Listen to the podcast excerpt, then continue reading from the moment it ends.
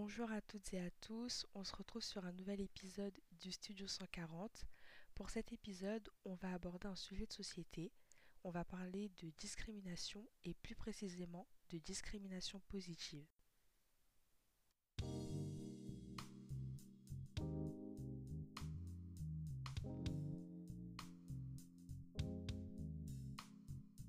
Studio 140, le podcast des étudiants par des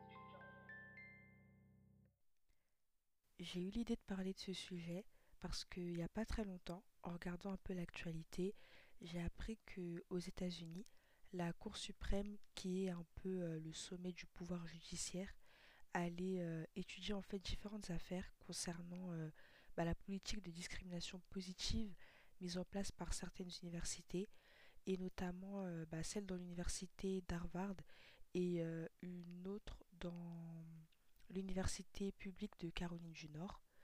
Et euh, en fait, des étudiants euh, bah, qui font partie un peu de cette université euh, ont fait appel en fait à la Cour suprême puisque ce sont des, étudiants d'origine asiatique, mais ils se sentent discriminés par ces dispositifs parce qu'ils sentent en fait qu'ils sont sous-représentés dans ces établissements malgré leurs résultats académiques prodigieux, si je peux dire ça comme ça.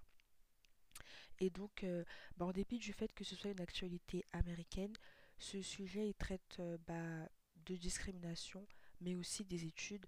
Alors je me suis dit que ce serait euh, intéressant qu'on en parle et on commence maintenant. Tout d'abord, je commencerai par vous donner la définition de la discrimination positive. Donc, selon le site Journal du Net, la discrimination positive se définit comme une politique visant à mieux traiter une partie de la population habituellement victime de discrimination. Et donc, en fait, pour mieux comprendre ce, l'origine de ce concept, il faut faire un bond en arrière dans les années 60 et 70. En fait, c'est à cette époque que, euh, est né. Et bah, il est né plus précisément aux États-Unis.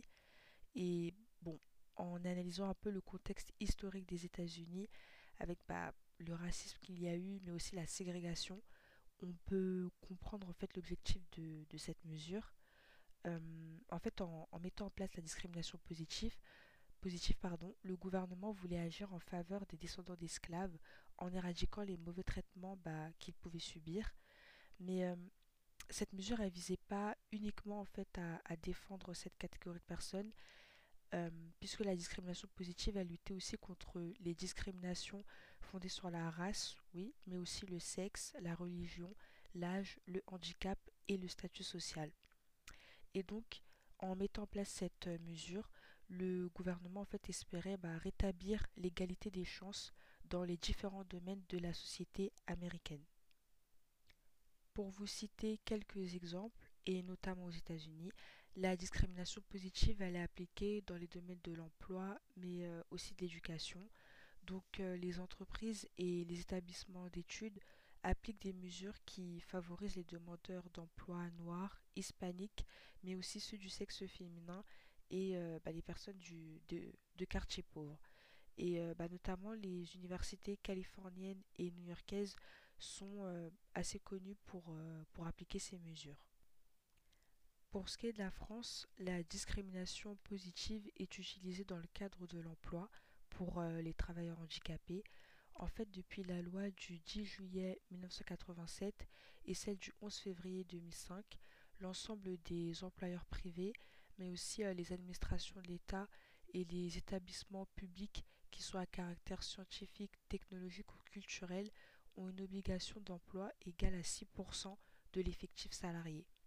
Et puis en fait ça va être dans les années 2000 que euh, la discrimination va toucher euh, le domaine de l'éducation en France, puisque euh, il y a de grands établissements tels que l'Institut d'études politiques de Paris, l'École supérieure des sciences économiques et commerciales ou encore le lycée Henri IV, eh bien en fait ils ont mis en place des, programmes de discrimination positive. Donc parmi celles-ci on retrouve les conventions d'éducation prioritaire, mais aussi euh, les procédures d'admission pour les lycéens venant de zones d'éducation prioritaire. Donc en fait ces procédures consistent en la dispensation de concours d'entrée pour ces lycéens Et euh, en fait, leur admission est plutôt sur dossier et euh, sur entretien. Et euh, on retrouve aussi parmi toutes ces mesures euh, bah, les classes préparatoires aux études supérieures pour euh, les lycéens boursiers. Toutefois, il faut quand même noter euh, des différences entre euh, la politique de discrimination positive appliquée aux États-Unis et en France. Euh, en fait, en France, mis à part les politiques en faveur des travailleurs handicapés, les dispositifs en fait de discrimination positive ne sont pas réglementés par le droit cons- constitutionnel et donc en fait ces dispositifs sont plus d'ordre expérimental et euh, en plus ils sont pas ils sont pas permanents. Euh, mais en plus bah, contrairement aux États-Unis les, dispositifs de discrimination positive sont basés euh, non pas sur des, des critères ethniques mais plutôt sur des critères territoriaux. Et donc après toutes ces explications j'en reviens un peu à l'actualité que je mentionnais au début du podcast en me demandant euh, mais pourquoi est-ce que la Cour suprême est sur le point d'étudier euh, ce, ce sujet? Eh bien en fait euh, c'est parce que la discrimination positive a toujours été un, un sujet de débat et de, de controverse. Puisqu'en fait pour certains cette politique est totalement justifiée puisque elle met fin en fait à, à la perception que peuvent avoir en fait un groupe de personnes sur la légitimité qu'un autre groupe de personnes puisse avoir euh, accès à un certain type de poste ou à un certain diplôme.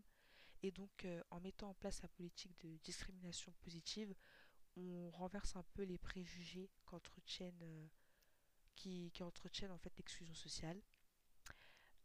Et ensuite, bah, pour d'autres, la discrimination positive, elle est, elle est plutôt stigmatisante euh, envers le groupe de personnes euh, promues, si je peux dire ça comme ça.